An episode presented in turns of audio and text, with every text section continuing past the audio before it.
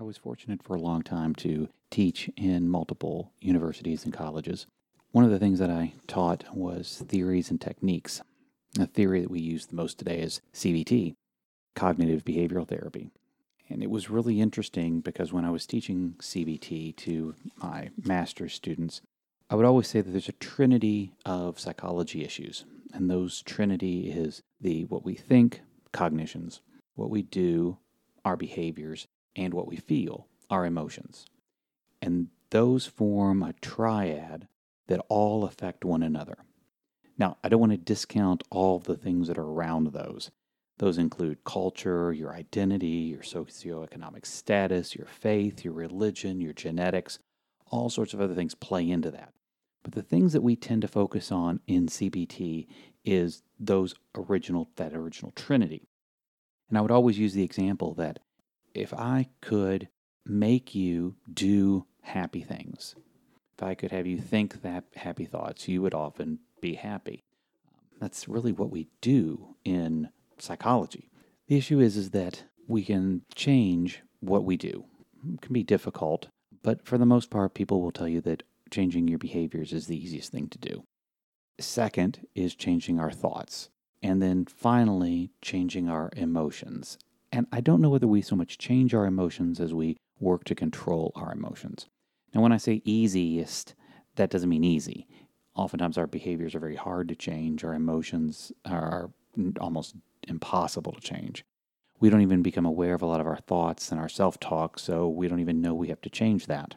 The point that I have today is that in midst of COVID 19, kind of that opposite effect has really been put into place.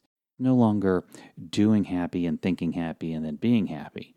We've been now socially distancing and been working to really do things that are not all that happy. They've been rather depressing.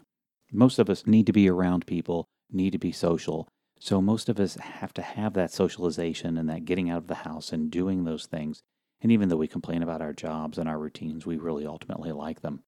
So we get frustrated, we get depressed with that doing, with that behavior. So that leads us to if I'm doing what I think what is ultimately depressing things, I can then be led to thinking depressing things.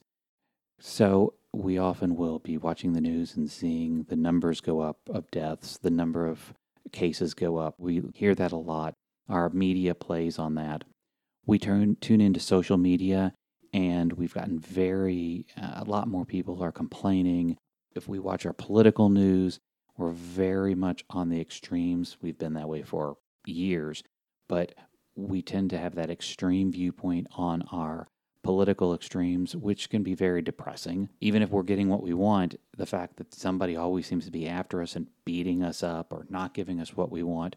So now we're thinking all those depressive thoughts, which ultimately then lead us to be depressed.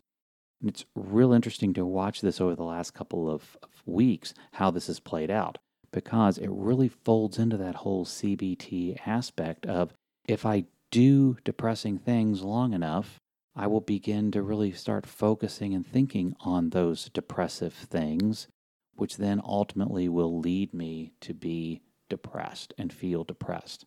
I used to joke with my students that if I could lock you in a basement and you know not let you eat healthy food and you know not let you do the things you enjoyed and keep you out of the sunlight and then if I could just feed you bad thoughts about how bad the world was going to be and how horrible things were around your neighborhood and with your life, you would be depressed. And we joked about that being an experiment. But here we are with COVID 19, and that experiment has come true with the idea that we need to then protect those people. So we are locked in our home. But again, that's an interpretation. We need to be not so much thinking as being locked in our home, but we're safe in our home that goes us into how we alter those thoughts because we often can't change an activating event, a thing that's here. So I'll talk about more about that in part two of this, where we get into some REBT therapy, rational emotive behavior therapy, and how to deal with the current situation. But today I want you to just know that this triangle, what we do, can lead us to what we think about the most and then what we feel.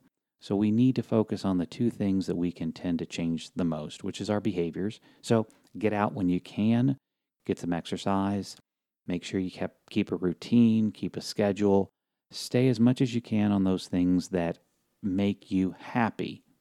Do happy. And then when you find yourself thinking negative thoughts, when you think about those those negative and bad things, work hard to actively change those so that you don't let your thoughts then fall down into that road. Because ultimately if we're thinking and doing, it's going to be next to impossible to change those emotions. This is Dr. Charles Pemberton. Thank you very much.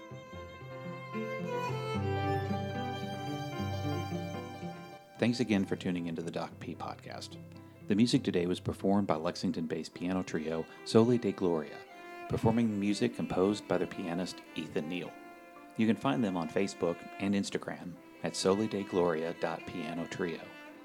Thanks to my sound editor, Chaz Pemberton, my son, and at times the inspiration for these mental health moments. You can find me on Facebook at Dimensions Family Therapy or Twitter at Dr. P. Louisville.